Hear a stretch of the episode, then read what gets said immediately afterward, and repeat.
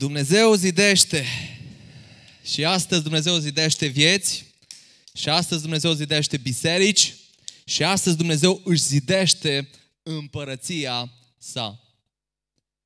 Însă, trebuie să înțelegem că întotdeauna când Dumnezeu zidește, diavolul întotdeauna se împotrivește. Deci când Dumnezeu zidește, diavolul se împotrivește. De așa că toți am exper- experimentat atacuri din prima zi când uh, ne-am întors la Dumnezeu, când am spus da chemării lui Hristos. Nu așa că toți din ziua aia am început să simțim atacuri din multe puncte de vedere? Nu așa că în ziua aceea când ai răspuns chemării lui Dumnezeu la lucrarea la care te-a chemat, oricare ar fi ea, în ziua când ai pășit înainte spre chemarea lui, ai început să simți împotrivire și atacuri? Unii dintre noi am crezut că ziua botezului va fi sfârșitul luptelor. Va fi sfârșitul încercărilor, va fi sfârșitul ispitelor. A, din ziua când o să mă botez, o să fie totul fain și roz. Spre surprinderea noastră, totul a fost invers. Din acea zi am avut mai multe lovituri, mai multe amenințări, mai mari ispite, mai grele încercări, mai multe atacuri de tot felul. Întrebare, de ce? Biblia ne învață că în momentul întoarcerii noastre la Dumnezeu, credinciosul intră într-un război spiritual. Între împărăția luminii, adică împărăția lui Dumnezeu, al cărui stăpân este Dumnezeu, și între împărăția întunericului, împărăția acestui viac, al cărui stăpânitor este diavolul. Despre această luptă vorbește Pavel în Efeseni, capitolul 6, cu versetul 12 și spune așa. Căci noi, și aici vorbește de noi credincioșii, n-avem de luptat împotriva cărnii și a sângelui, ci împotriva căpeteniilor, împotriva domniilor, împotriva stăpânitorilor întunericului acestui viac, împotriva duhurilor răutății care sunt în locurile cerești. Aici Pavel vorbește despre lupta spirituală.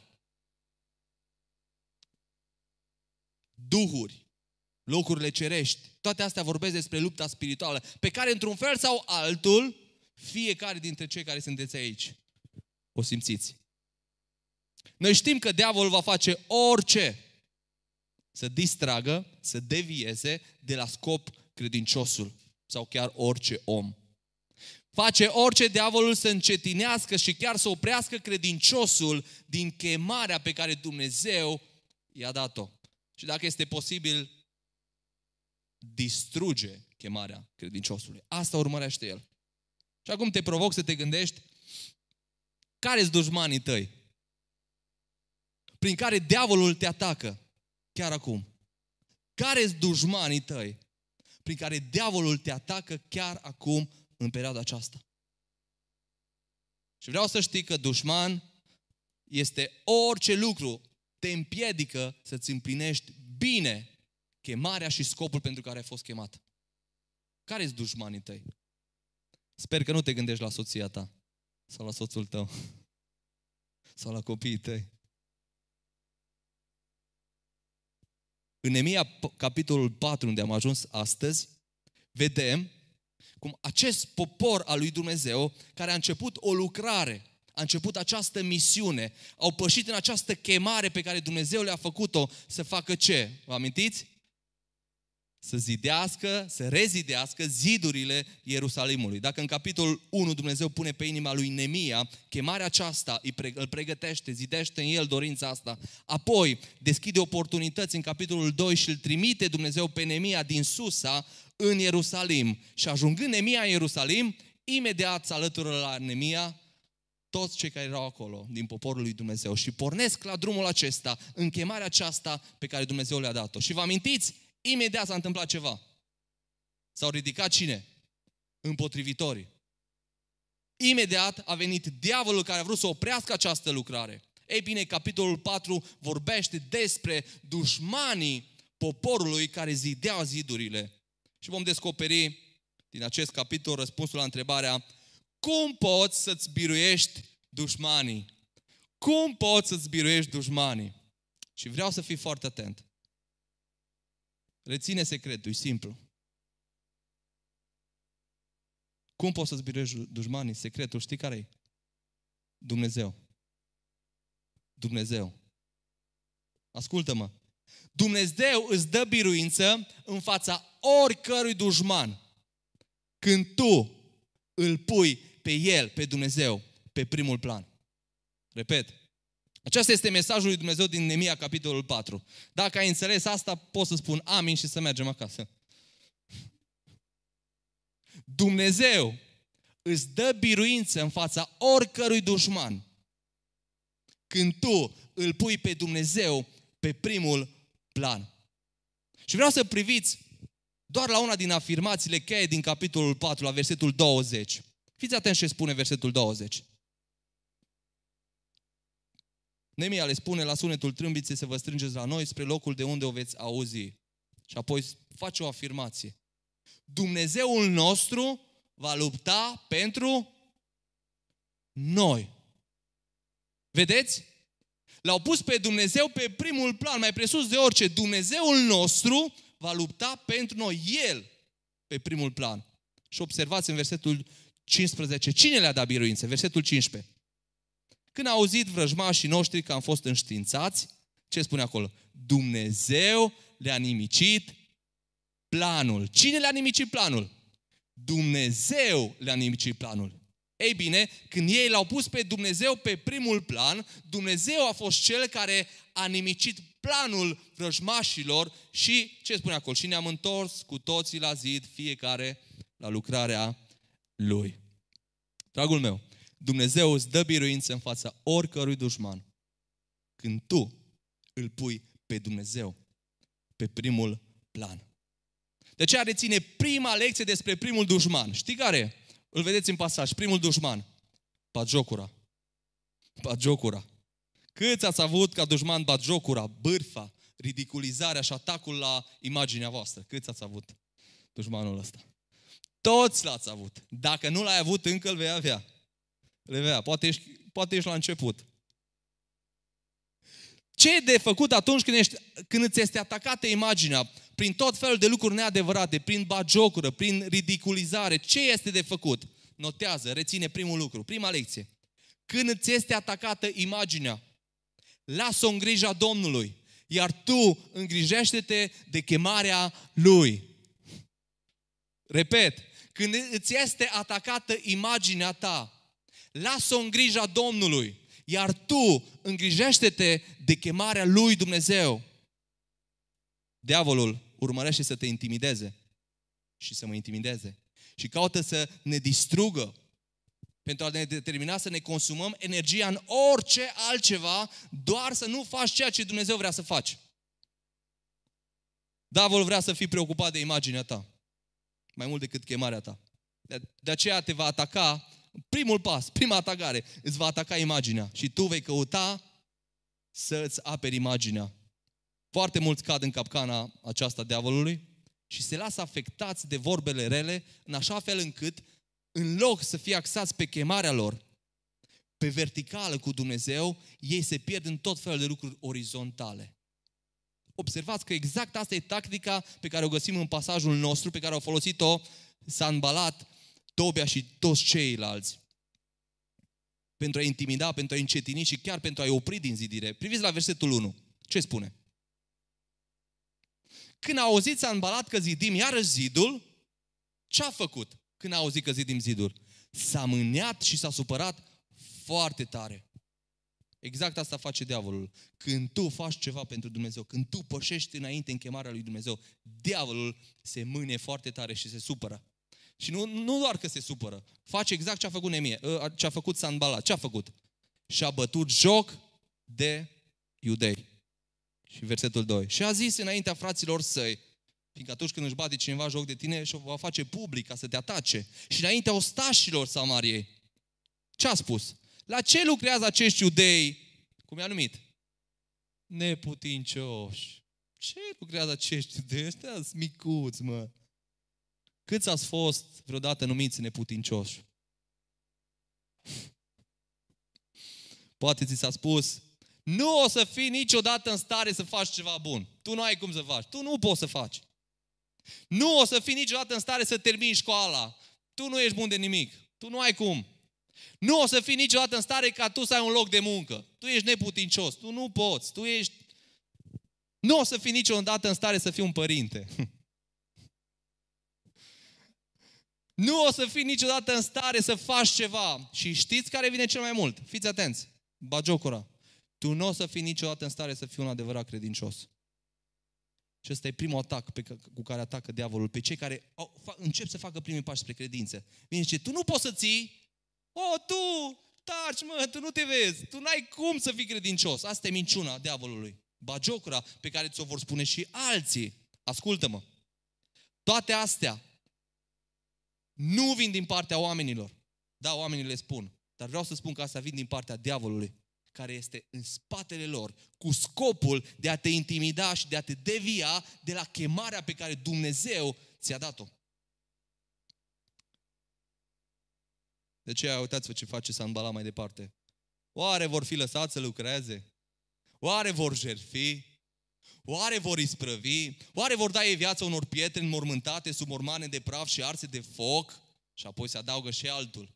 Tobia, apare Tobia, monitul care era lângă el și a zis și el, să zidească numai. Dacă se va sui o vulpe, le va dărâma zidul lor de piatră. Câtă ironie. Pentru noi nu înseamnă foarte mult vulpea. ce e vulpea? Ce treabă are vulpea cu zidul? Ei bine, să știi că are ceva. Vulpea este unul dintre animalele care are pasul cel mai fin. Se spune că pe acolo pe unde trece vulpea nici nu poți să-ți dai seama. Că atât e de finuță și șireată, că așa de repede trece, că nu mișcă nimic. Și cu alte cuvinte, știți ce face Tobia? Desconsideră zidăria și oamenii care zidesc. Vă amintiți cine zideau? Femei, argintari, făcători de mir. Și el spune, hei, bă, ăștia, mă, nu, ăștia nu-s meseriași, mă. Dacă vine vulpea și o suflat, i-o dat jos zidul. Descurajare, desconsiderare. Câți dintre noi nu am fost desconsiderați și ridiculizați pentru visul sau lucrarea pe care Dumnezeu ne-a chemat să o facem? Pentru decizia pe care a luat-o să-L urmezi pe Dumnezeu. S-au legat de familia ta și au spus, hei, tu mă, păi uite mă din ce familie vii, tu din familia ta nu poți să iasă nimic bun. Și te-au atacat. S-au legat de pregătirea ta și au spus, tu vrei să faci ceva, Lasă că tu n-ai nicio pregătire, n-ai cum să faci. Tu trebuie să te pregătești, să faci școală. N-ai, nu, nimic nu iasă din tine. S-au legat de competența ta și au spus tu nu ai cum, de capacitatea ta, de chemarea ta, s-au legat de orice. De ce? Cu scopul să te oprească. Dar întrebarea este ce trebuie să faci în fața acestor atacuri care vin inevitabil la imaginea ta.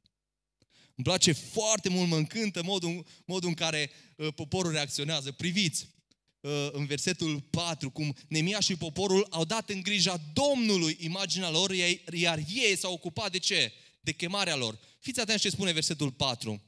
Ascultă Dumnezeul nostru cum suntem, cum? Bagiocoriți. Fiți atenți, deci îi bagiocoresc ăștia în mod public și ei în loc să răspundă, în loc să meargă să-și facă dreptate, ei nu. Ei merg înaintea lui Dumnezeu și se roagă și spun, Dumnezeul nostru, ascultă cum suntem magiocoriți. Și acolo apoi urmează rugăciunea pe care ei o fac și lasă în mâna lui Dumnezeu imaginea lor, problema lor, chiar dușmanilor. Și aici atenție, că poate ați citi rugăciunea sau dacă o citiți. Voi să nu vă rugați așa. El și-a blestemat dușmanii, fiindcă era în vechiul legământ. În vechiul legământ care spunea ochi pentru ochi, dinte pentru dinte. Și acolo era normal să te rogi în felul acesta. Dar noi care suntem în nou legământ, unde noi suntem conduși de dragoste, noi suntem chemați să ne binecuvântăm pe cei ce ne blastămă, să ne rugăm pentru cei ce ne prigonesc. Așa că du înaintea lui Dumnezeu îngrijorarea ta și chiar roagă-te pentru cei care te atacă. Vedeți cum poporul lasă în grija Domnului imaginea lor și după aceea ce fac? În versetul 6 își continuă lucrarea. Observați. Deci după ce lasă în grija lui Dumnezeu, ce fac ei după Versetul 6. Am zidit zidul care a fost isprăvit pretutindeni până la jumătate din înălțimea lui. Cu alte cuvinte, noi ne-am continuat lucrarea. Și poporul lucra cum? Sublineați. Cu inimă. Observați? Fiindcă nu s-au lăsat afectați în inima lor și deviați, datorită bagiocurilor, ei au continuat lucrarea, dar nu oricum, ci cu inimă. Și acum vă întreb eu, mai puteau lucra cu inimă dacă ei puneau la inimă tot ce, tot ce s-a spus despre ei? Nu, nu, nu. Dragii mei, așa trebuie să facem și noi. Când suntem bagiocoriți, bârfiți, uh, ridiculizați, când se ridică tot felul de vorbe neadevărate sau acuzații care nu sunt adevărate despre noi, să nu ne pierdem în lupte orizontale, ci să mergem înaintea lui Dumnezeu, să lăsăm în grija Lui problema noastră, imaginea noastră, uh, bagiocura și noi să continuăm pe chemarea pe care Dumnezeu ne-a dat-o, pe lucrarea Lui. Să știți că foarte mulți cădem în capcana asta când suntem atacați. În capcana asta de a ne concentra mai mult pe imaginea noastră decât pe chemarea noastră. Și mergem să ne facem dreptate, să le arătăm oamenilor că nu e așa și intrăm în tot felul de lupte orizontale. Îmi amintesc cum după ce am răspuns chemării lui Dumnezeu și am pornit la drumul acesta de a planta o biserică, cum eu fiind unul dintre lideri, bineînțeles că despre mine s-au spus cele mai multe lucruri neadevărate și mi-amintesc cât de afectat am fost la un moment dat când unii cu care chiar am slujit și am lucrat au spus anumite lucruri care m-au durut atâta detalii și am spus, mă, cum se poate să spun așa ceva, că nu e adevărat. Eu nu am făcut lucrul ăsta, eu nu am spus lucrul ăsta. Și uh, am fost ispitit la un moment dat și țin minte cum chiar am luat telefonul și eram gata, gata să zic acum al sun și le zic că tot ce fac eu și mustru și eram gata, gata să o fac acolo. Eram... Și de câteva ori mi s-a întâmplat lucrul ăsta, dar niciodată nu am dat să sun. Fiindcă era ceva în mine ce înșoptea și îmi spunea, Flaviu, tu ai altceva de lucru. Nu să-ți aperi imaginea. Flaviu, chemarea ta nu e să-ți faci dreptate. Chemarea ta îi ai așa de mult de lucru, aveți atât de mult de lucru cu, uh, în lucrarea pe care ați pornit-o, nu-ți pierde energia pe asta. Și de fiecare dată, vocea aceea mă oprea și îmi dădeam seama, mă, am atâtea de multe de făcut, că nu reușesc să le fac. Cum aș putea să-mi pierd energia pe tot felul de lucruri orizontale? Ascultă-mă, diavolul te va ataca și pe tine cu scopul să te oprească din chemarea pe care Dumnezeu ți-a dat-o. De aceea, luptă-te să abandonezi controlul imaginii tale în mâinile lui Dumnezeu. Lasă lumea să vorbească. Că nu e vorba despre tine, e vorba despre Dumnezeu. Nu lupta să-ți aperi imaginea. Da, asigură-te că nu e adevărat ceea ce se spune despre tine. Că dacă e adevărat, îi bai. Înseamnă că se, pune, se spune pe bună dreptate dar nu tu ești important, nu imaginea ta, ci lucrarea pe care o faci, ci Dumnezeu. Deci pune-L pe Dumnezeu pe primul plan, nu pe tine. Nu intra în conflict orizontale, ci rămâi pe vertical, axat pe chemarea ta. Nu te pierde în tot felul de povești, de nimicuri. Nu căuta să afli tot ce se spune despre tine. Că unii dintre noi ne place să aflăm tot ce se spune despre noi. Nu! Asta e cea mai mare greșeală. Nu căuta să afli tot ce se spune despre tine, că s-ar putea să te sperii așa de tare că nu mai poți să faci nimic. Chiar ferește-te să afli ce se spune despre tine. Fiindcă nu e important, e important ce crede Dumnezeu despre tine și cine ești tu. Nu ce spun oamenii unul și altul, mai ales dușmanii tăi. Nu căuta să te promovezi pe tine, ci promovează-L pe Dumnezeu. Nu căuta să-ți promovezi imaginea ta, ci imaginea lui Dumnezeu. Și asta sună foarte ciudat într-o epocă când Instagramul, Facebook-ul, știți ce promovează, nu? Imaginea mea, adică când eu vreau like-uri, când eu vreau comenturi, cine? Vreau, vreau pentru Dumnezeu? Atenție foarte, foarte mare. Nu-i despre noi. Noi nu trăim pentru noi, ci trebuie să trăim pentru Dumnezeu. Să nu cumva să iubești mai mult imaginea ta decât pe Dumnezeu, decât voia Lui, decât chemarea Lui. Nu uita, Dumnezeu îți va da biruință în fața oricărui dușman când tu îl pui pe Dumnezeu pe primul plan. Pune pe Dumnezeu și chemarea Lui mai presus de imaginea ta și mai presus de prestigiul tău. Reține prima lecție, care a fost prima. Când îți este atacată imaginea, lasă-o în grija Domnului. Iar tu îngrijește-te de chemarea Lui. Și apoi ajungem la al doilea dușman.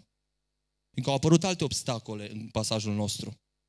De aceea, al doilea lucru, reține, când apar obstacole, roagă-te mai întâi lui Dumnezeu și apoi fă tot ce ține de tine.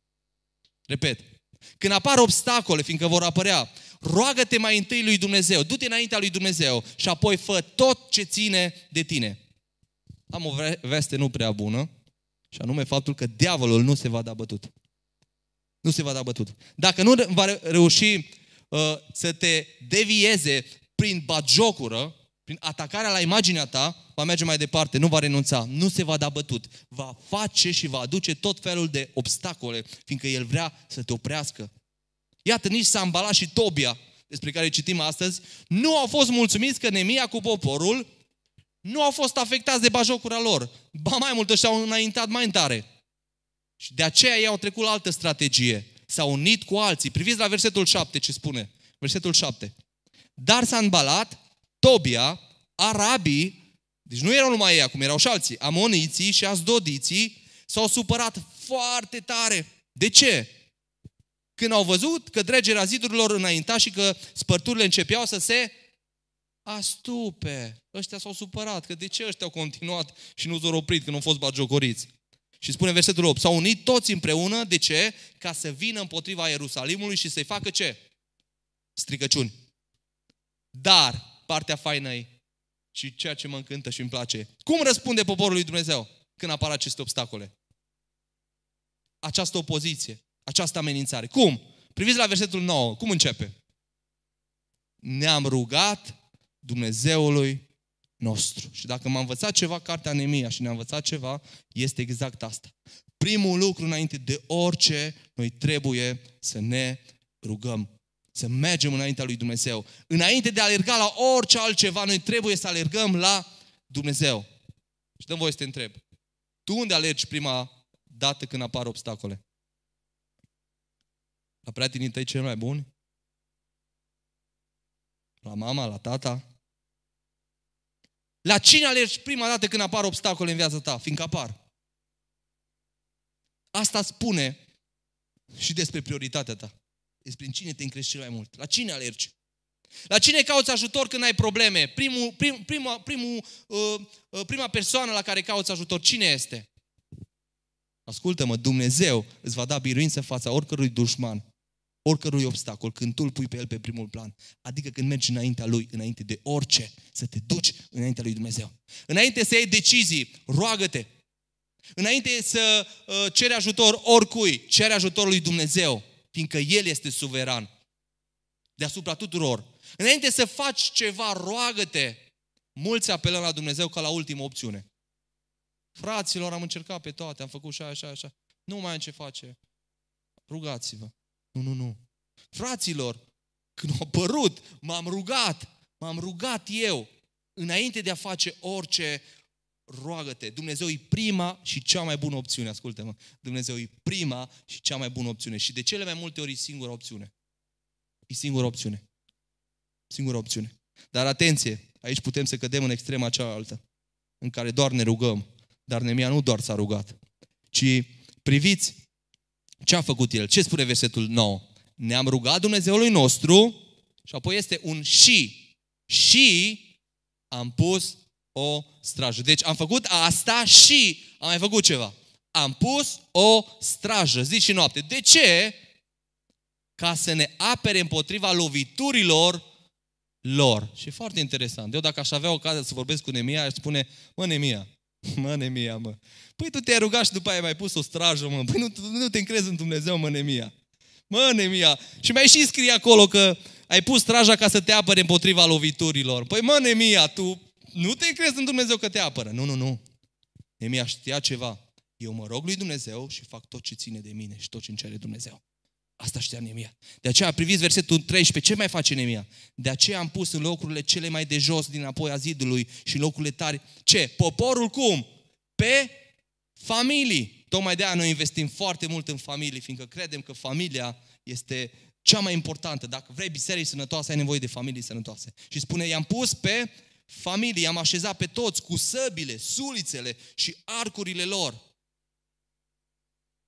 Nemia știa că fără Dumnezeu nu are nicio șansă. De aia s-a dus la Dumnezeu.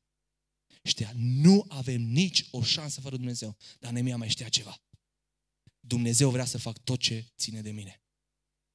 De aceea mă rog și fac tot ce ține de mine. Deci, în concluzie, roagă-te. Dar nu te limita la rugăciune, ci fă tot ce ține de tine.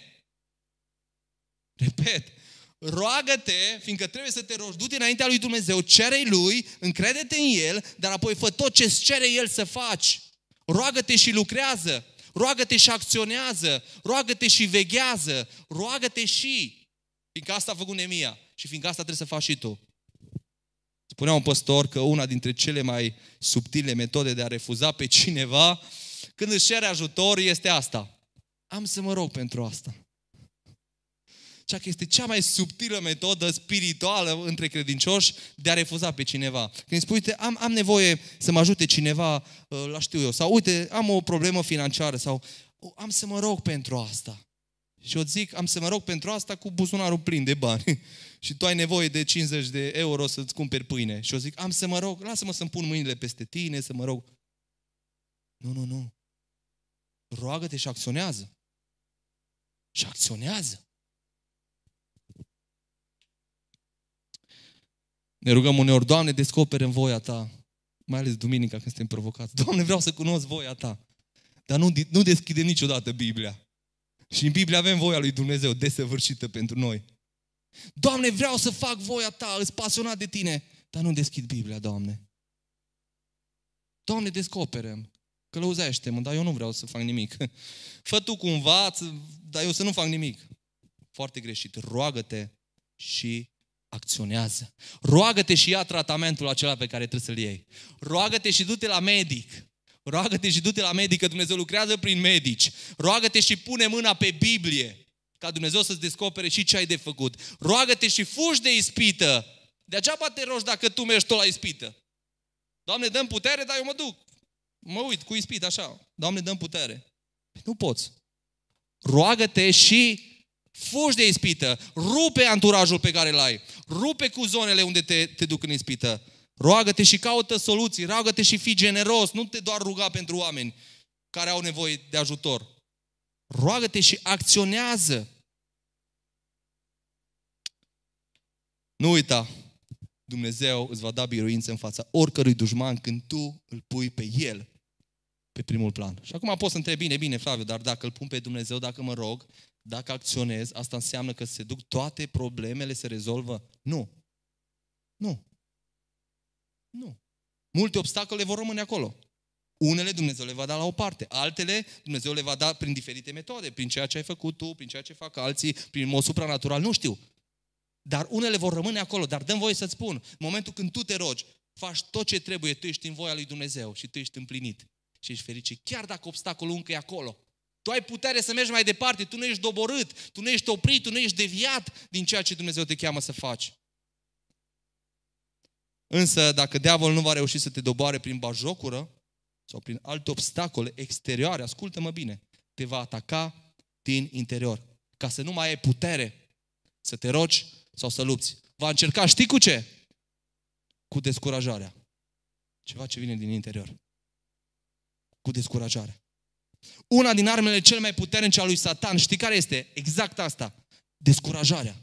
Descurajarea. El urmează să te descurajeze ca să nu mai faci nimic. Să te oprești, să fii blocat. Să nu mai vrei să faci nimic. Să nu mai crezi că poți să faci ceva. Câți v-ați luptat cu descurajarea? Toți. Dacă nu te-ai luptat încă, te vei lupta.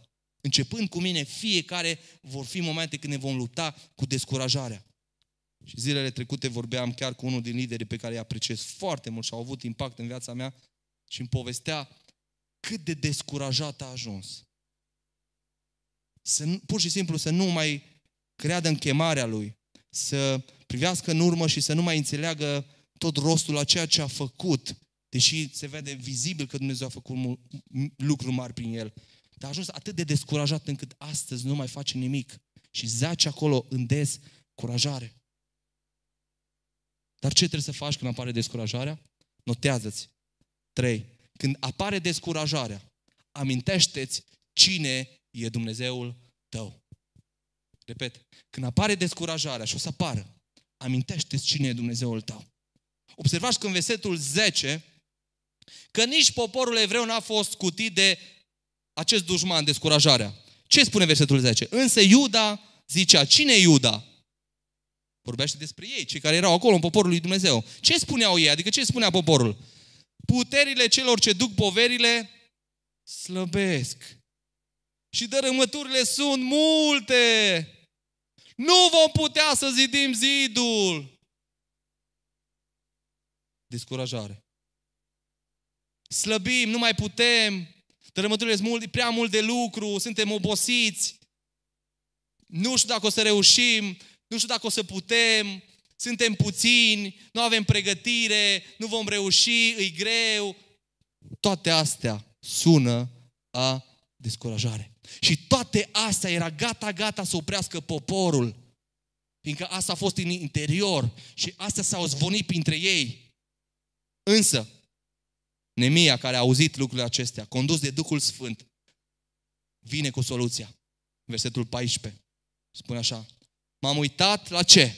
La descurajarea lor. M-am uitat la situația în care eram. M-am uitat la dușmanul ăsta care a apărut, descurajarea, care e gata, gata să ne oprească. Și sculându-mă, spune Nemia, fiindcă asta face un lider, se ridică. Am zis mai marilor, dregătorilor și celuilalt popor, adică tuturor. Ce le-a spus Nemia? Nu vă temeți de ei! Bine, bine, Nemia, nu ne temem de ei. Știm și noi că nu vrem să ne temem de ei. Dar el vine cu soluția. Aduceți-vă aminte de Domnul, dar nu de orice Dumnezeu, ci de Domnul cel mare și înfricoșat. Și luptați pentru frații voștri, pentru fiii voștri și fetele voastre, pentru nevestele voastre și pentru casele voastre. Aduceți-vă aminte de Domnul cel mare și înfricoșat. Când lovește descurajarea, trebuie să faci un singur lucru. Aduți aminte de Domnul cel mare și înfricoșat. Cu adevărat. Aduți aminte de Domnul cel mare și fricoșat. Privește la El, încrede-te în El și apoi luptă. Aduți aminte de Domnul și luptă. Știți care a fost strigătul de luptă al iudeilor pe vremea lui Nemia? Mi imaginez. Când cineva era descurajat pe acolo și când trecea Nemia printre ziduri și vedea pe cineva mai descurajat, era, hei, aduți aminte de Domnul! Aduți aminte de Domnul! Cel mare și înfricoșat, nu fi descurajat. Când se întâlnea cu cineva, ăsta era strigătul lor. Vedea pe cineva acolo pe zid descurajat. Hei, aduți aminte de Domnul! Asta le dădea viață. Și asta dă viață cu adevărat unui creștin. Putere și alungă orice descurajare. Și ce spune istoria? Că orice armată are anumite sloganuri ce le, ce le strigă în momentul războiului. Au ei anumite sloganuri. Și se spune despre Napoleon că atunci când era înaintea inamicului, unui inamic foarte puternic, le amintea întotdeauna. Asta era tactica lui, prin care a, a cucerit foarte mult teren. Le amintea întotdeauna soldaților lui de marile victorii din trecut.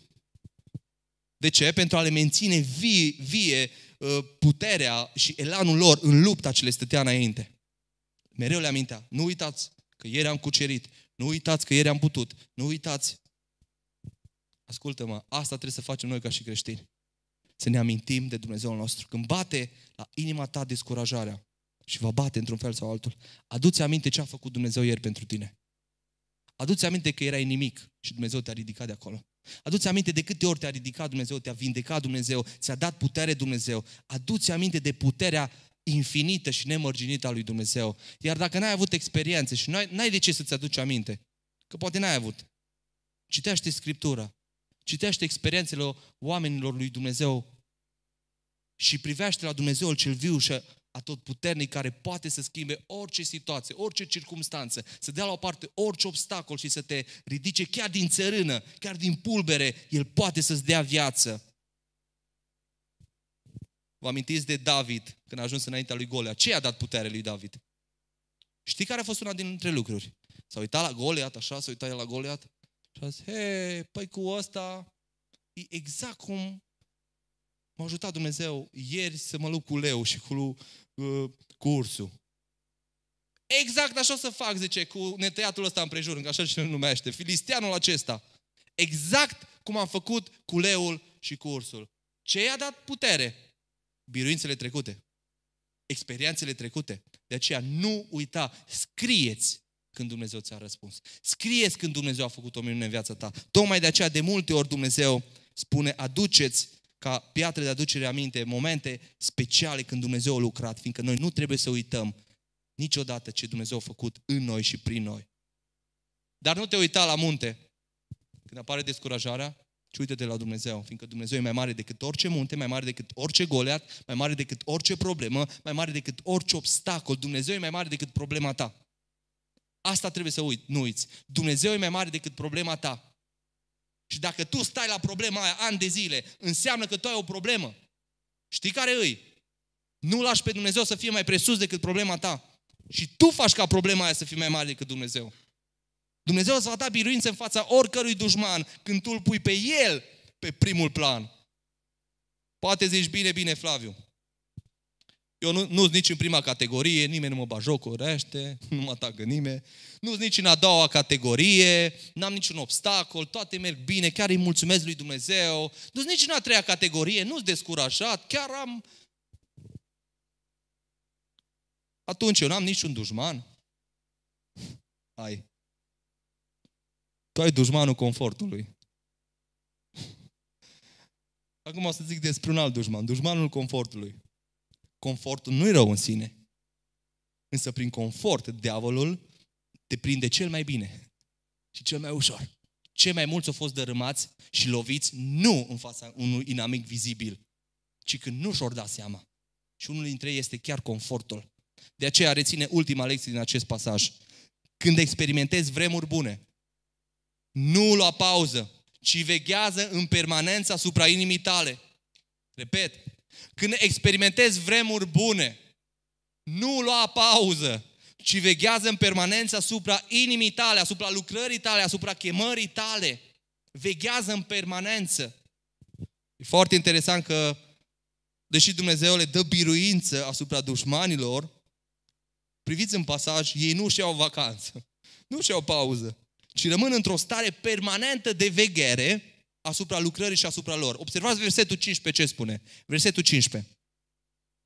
Când au auzit dușmanii noștri că am fost înștiințați, vrăjmașii noștri că am fost înștiințați, Dumnezeu le-a nimicit planul. Și eu acum aș fi zis și noi am făcut o fiestă. Și noi am făcut o sărbătoare. Dar fiți atenți ce spun ei. Și noi, ce am făcut? Ne-am întors cu toții la zid. Fiecare unde? La, nu fiecare la casa lui, să, nu, nu, nu, să descanseze, nu. Fiecare la lucrarea lui. Ce au făcut? S-au întors la lucru. S-au întors la lucru. Nu doar atât, ci versetul 16 spune, din ziua aceea, adică din ziua când ei au experimentat faptul că uh, s-au oprit acești inamici, adică experimentau pacea de moment, Jumătate din oamenii mei lucrau, iar cealaltă jumătate era înarmat cu sulițe, cu scuturi, cu arcuri și cu platoșe. Căpeteneile erau înapoia întregii case a lui Iuda, erau acolo pe fază. Versetul 17. Cei ce zideau zidul și cei ce duceau sau încărcau poverile, cu o mână lucrau, iar cu alta ce făceau? Țineau arma. Într-o mână cu mistria, în cealaltă erau cu sabia. Așa munceau ei. Observați că din ziua aceea de când au experimentat liniștea și pacea, au devenit vegheatori și precauți în mod continuu. De ce? Au realizat că sunt în pericol. Chiar dacă experimentează pace, oricând s-a îmbalat și Tobia și ceilalți puteau să-i atace. Și versetul 23, până la versetul 23, Nemia descrie modul în care ei au vegheat în permanență, au fost vigilenți și au vrut să fie precauți în fața dușmanului. Și versetul 23 încheie așa și nu ne-am dezbrăcat de haine. Nici eu, adică am rămas tot cu aceleași haine. Nu știu câte săptămâni. Probabil toate 52 de zile. Deci nu ne-am dezbrăcat de haine. Nici eu, nici frații mei, nici slujitorii mei, nici oamenii de strajă care erau sub porunca mea. Adică nimeni.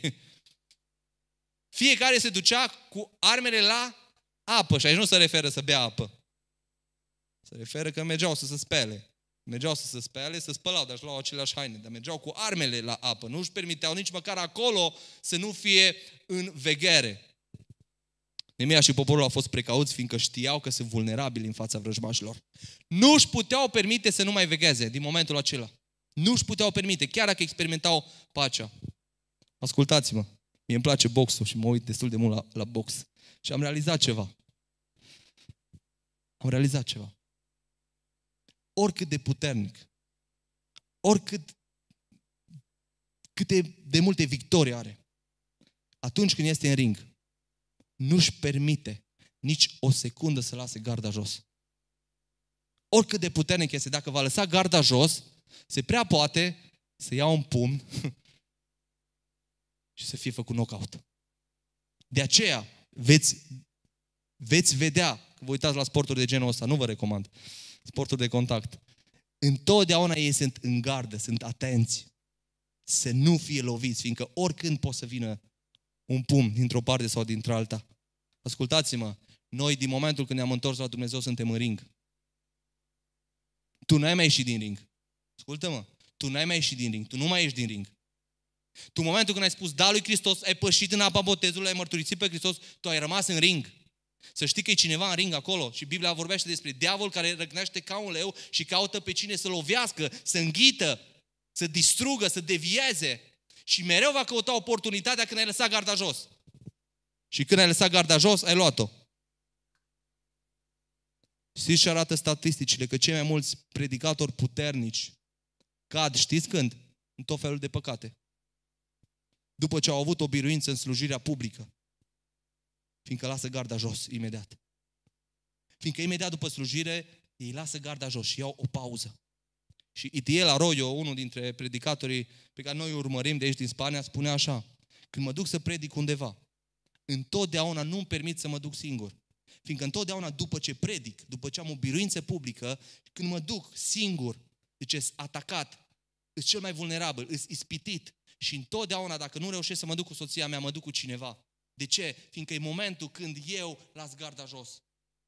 Și e posibil, dacă nu veghez, dacă nu sunt atent, dacă nu sunt precaut, chiar și când iau pauză, chiar și când mă duc la apă, chiar și când mă spăl, eu dacă nu sunt precaut să fiu cu arma la mine, pot oricând să fiu lovit. Și săptămâna asta poate ați auzit despre unul din cei mai mari păstori ai bisericii Hillsong din New York, uh, Carl Lenz. Uh, din păcate, diavolul l-a lovit, fiindcă a lăsat garda jos. Nu știu detalii prea multe, atâta știu că a fost demis de păstorul lor pe care l-au Hillsong din lucrarea pe care l-o făcea ca păstor, fiindcă a căzut în anumite păcate. Și aici vreau să spun ceva. Nu spun asta să-l judecăm. Spun asta să spun că oricare dintre noi putem să cădem. Că ești păstor, că ești lider, poți să cazi dacă tu lași garda jos. Nu-ți permite să o lași niciodată moale în vremurile bune. Ai grijă, fii mereu în gardă, fii mereu atent. Tu ești vulnerabil și oricând putem cădea, oricând putem cădea, oricare dintre noi, dacă nu veghem. De aceea protejează-ți inima în permanență. Ai grijă la inima ta, veghează în permanență la viața ta și când mergi în vacanță. Că cei mai mulți cad în vacanțe. Știți? Când mergi în vacanță, ai grijă, nu-ți permite să nu te rogi.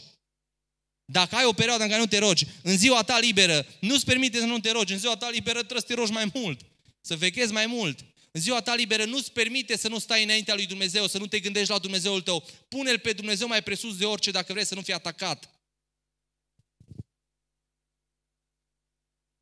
Mulți nu au fost precauți și, și au pierdut chemarea nu datorită opoziției, ci datorită confortului. Nu cumva confortul e dușmanul tău? Vă amintiți de tânărul bogat din Biblie? Care a spus, Doamne, a venit la Isus și a spus, ce să fac să fiu mântuit? Și Isus îi spunea, simplu, nu mai trebuie să vii după mine, eu sunt Isus, eu îți dau mântuirea. Și el nu a fost gata să meargă după Isus. De ce? Inima lui era legată de confort, de bogăție. Trăim vremea când datorită confortului avem de toate, dar nu mai avem pasiune pentru Dumnezeu. Și vorbesc în general de credincioși. Avem de toate, dar parcă nu mai avem putere în fața ispitelor. Avem de toate, avem echipă de închinare, avem lumini, avem, avem de toate, dar parcă nu mai avem putere. Avem de toate, dar parcă nu mai avem de oferit nimic celor din jur. Suntem mai sărași ca toate generațiile noastre dinainte. Avem de toate, dar parcă nu mai avem chef. Avem de toate. Mergem acasă, avem de toate. Ai frigiderul plin. Ai de toate. Ai PlayStation, să te joci când... Ai de toate. Avem de toate. Dar parcă nu mai avem chef. Avem așa de ușor chef pentru lucrurile astea. Parcă așa de puțin pentru lucrurile spirituale. Avem de toate din punct de vedere pământesc, pământesc, dar suntem tot mai sărași din punct de vedere spiritual. Confortul ne-a secat sufletul. Suntem grași fizic, dar slab spiritual. Suntem puternici fizic, dar vulnerabili și neputincioși spiritual. Tocmai de aceea folosește vremurile bune pentru a te echipa. Și ce spune Pavel în Efeseni 6 cu 13? De aceea, fiindcă ești conștient de lupta în care ești, de aceea, fiindcă ai înțeles astăzi că trebuie să veghezi, ce să faci? Fiindcă ai înțeles pericolul, luați toată armătura lui Dumnezeu. Sublinează toată armătura. Ai nevoie de armătura lui Dumnezeu pe care Dumnezeu ți-a pus-o la dispoziție. Trebuie doar să o iei. Tu ai, ai acces la depozitul lui Dumnezeu de arme. Tu trebuie doar să intri acolo prin rugăciune și să spui, Doamne, am nevoie de asta, am nevoie de asta, trebuie să intri să-ți iei. Dar trebuie să-ți iei. Dumnezeu ți-a dat acces prin har. Tu trebuie să pui mâna și să iei. De ce se face asta? Ca să vă puteți împotrivi în ziua cea rea. Și dacă nu e astăzi, va fi mâine ziua cea rea. Dar tu ai nevoie să te poți împotrivi și să rămâneți în picioare după ce veți fi biruit totul. Așadar, astăzi că experimentăm mulți dintre noi vremuri bune, să nu luăm pauză, ci să veghem în permanență asupra inimii noastre. Grija ta cea mai mare nu trebuie să fie dușmanul tău, ascultă-mă, ci inima ta, fiindcă acolo se câștigă sau pierde bătălia. Dumnezeu îți dă biruință în fața oricărui dușman când tu îl pui pe Dumnezeu în inima ta, pe primul plan. Este Dumnezeu în centrul vieții tale?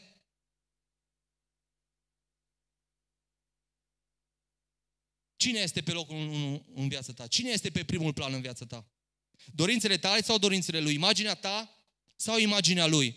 Încrederea în el sau încrederea în tine, resursele tale? Teama de diferite lucruri sau teama de Dumnezeu care alungă orice teamă? Planurile tale sau chemarea lui? Puterea ta sau puterea lui? Ce este pe tronul inimii tale? Și ascultă-mă, știi de ce nu poți să biruiești anumite ispite?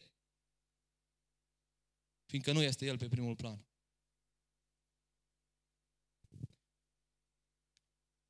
Știi de ce ai anumite păcate pe care nu le biruiești? Fiindcă nu este El pe primul plan.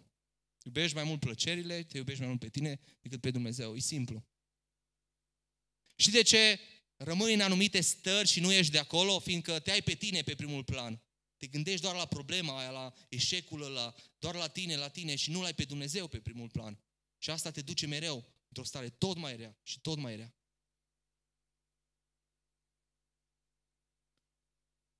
De aceea te chem azi să nu te mai concentrezi pe dușmanul tău, ci pe Dumnezeu. Dumnezeu e mai mare decât dușmanul tău. Dumnezeu este invincibil. Dumnezeu este atotputernic. Te chem azi să te îndrăgostești de Dumnezeu și vă chem azi să-L punem pe Dumnezeu din nou pe primul plan în viețile noastre. Fiindcă Dumnezeu îți va da biruință în fața oricărui dușman atunci când tu îl pui pe primul plan. Cine este pe primul plan în viața ta? Unul dintre cei mai mari dușmani ai poporului Israel, știți cine a fost? Goliat, un filisteanul acesta, pe care l-am amintit și astăzi. Știți ce spune Biblia? Că 40 de zile în fiecare zi, dimineața și seara, venea în fața poporului lui Dumnezeu și aducea o cară împotriva Dumnezeului lui Israel și împotriva armatei lui Israel. În fiecare zi, 40 de zile, dimineața și seara, făcea asta. 40 de zile în care ei au fost plini de teamă, au intrat în disperare, poporul Israel, fiindcă nu era niciunul dintre ei care să se ridice, să lupte cu acest filistean, cu Goliat, care era undeva la 3 metri. Până într-o zi, când un copil pe nume David s-a ridicat împotriva lui și a spus așa. 1 Samuel 17 cu 45. Tu vii împotriva mea cu sabie, cu suliță și cu pavăză, iar eu vin împotriva ta în numele Domnului oștirilor în numele Dumnezeului oștirii lui Israel pe care ai ocărât-o. Astăzi, cine? Domnul te va da în mâinile mele. Te voi doborâ și îți voi tăia capul. Astăzi voi da stârvurile taberelor filistenilor, păsărilor cerului și fiarelor pământului. Și tot pământul va ști că Israel are un Dumnezeu. Și toată mulțimea aceasta va ști că Domnul nu mântuiește nici prin sabie, nici prin suliță, că biruința este a Domnului. Și El, Domnul, vă va da în mâinile noastre. Știți ce i-a dat biruința și știți ce s-a întâmplat mai departe? Cu o praște și cu o piatră nemicit pe Goliat. Și ce i-a dat biruință? L-a pus pe Dumnezeu mai presus decât orice. L-a pus pe Dumnezeu. Nu a avut David motive? A fost bagiocorit, chiar fratele lui mai mare a spus, hei, tu ești mândru, știu eu ce ai în inima ta. A, a auzit și el bagiocorele, a auzit amenințările, însă el nu s-a oprit. A pus pe Dumnezeu mai presus chiar de viața lui și a spus, prefer să mor pentru Dumnezeu decât să știu că nu am pășit înainte în fața acestui dușman care ține poporul lui Dumnezeu acolo, îl chinuiește de 40 de zile. Dăm voie să te întreb. De câte zile ești înjosit de goleatul din viața ta? De câte zile uriașul acela te ține pe pământ, blocat din chemarea pe care Dumnezeu te cheamă? Care este uriașul tău? Care este uriașul tău? Care este goleatul tău? Care te amenință? Care te oprește? Care este obstacolul tău? Poate fi un păcat, poate fi un lucru care nu neapărat e păcătos, de mai presus decât Dumnezeu. Poate fi o teamă de a te, o îngrijorare, o stare. De cât timp lași ca descurajarea să te țină blocat? Nu cumva goleatul tău e confortul? E vremea să ieși din confort și să-l învingi pe acel goleat. Și astăzi vă invit să vă ridicați în picioare și împreună să-l învingem pe goleat. Să ne învingem dușmanul. Cum? Secretul este Dumnezeu. Dumnezeu. Și astăzi te invit să faci o rugăciune. Și împreună pe cântarea aceasta care o să fie pe fundal, roagă-te și cere lui Dumnezeu biruință în fața dușmanului tău. Nu știu care este. Cere lui Dumnezeu ca El să fie pe primul plan. Cere lui Dumnezeu ca tu să ai înțelepciunea, capacitatea și priceperea să-L așezi pe Dumnezeu pe locul pe care trebuie să-L aibă în inima ta, pe primul loc, atunci vei birui. Până nu-L vei așeza pe Dumnezeu acolo, nu vei avea biruință asupra luptelor tale. Și vom veni aici în fiecare duminică cu falimentele noastre și le vom căra după noi, bagajele noastre, fiindcă nu îl vom pune pe Dumnezeu pe primul plan. De aceea te încurajez astăzi. Pune-L pe Dumnezeu mai presus de orice și spune, Doamne, de Tine am nevoie. De Tine am nevoie. Poate de mult încerci să ieși din starea aceea, să biruiești dușmanul acela și nu știi cum. Ascultă-mă, nu te mai gândi la dușman, gândește-te la Dumnezeu, la puterea Lui. Te chem azi să privești la Dumnezeu. Te chem azi să te îndrăgostești de Dumnezeu. Te chem azi să așezi din nou pe Dumnezeu pe tronul inimii tale și atunci Dumnezeu îți va da biruință în fața oricărui dușman, fiindcă tu îl vei pune pe el pe primul plan. Te chem azi, pune-l pe Dumnezeu pe primul plan. Haideți să ne rugăm împreună și să-L așezăm pe Dumnezeu pe primul plan în viețile noastre.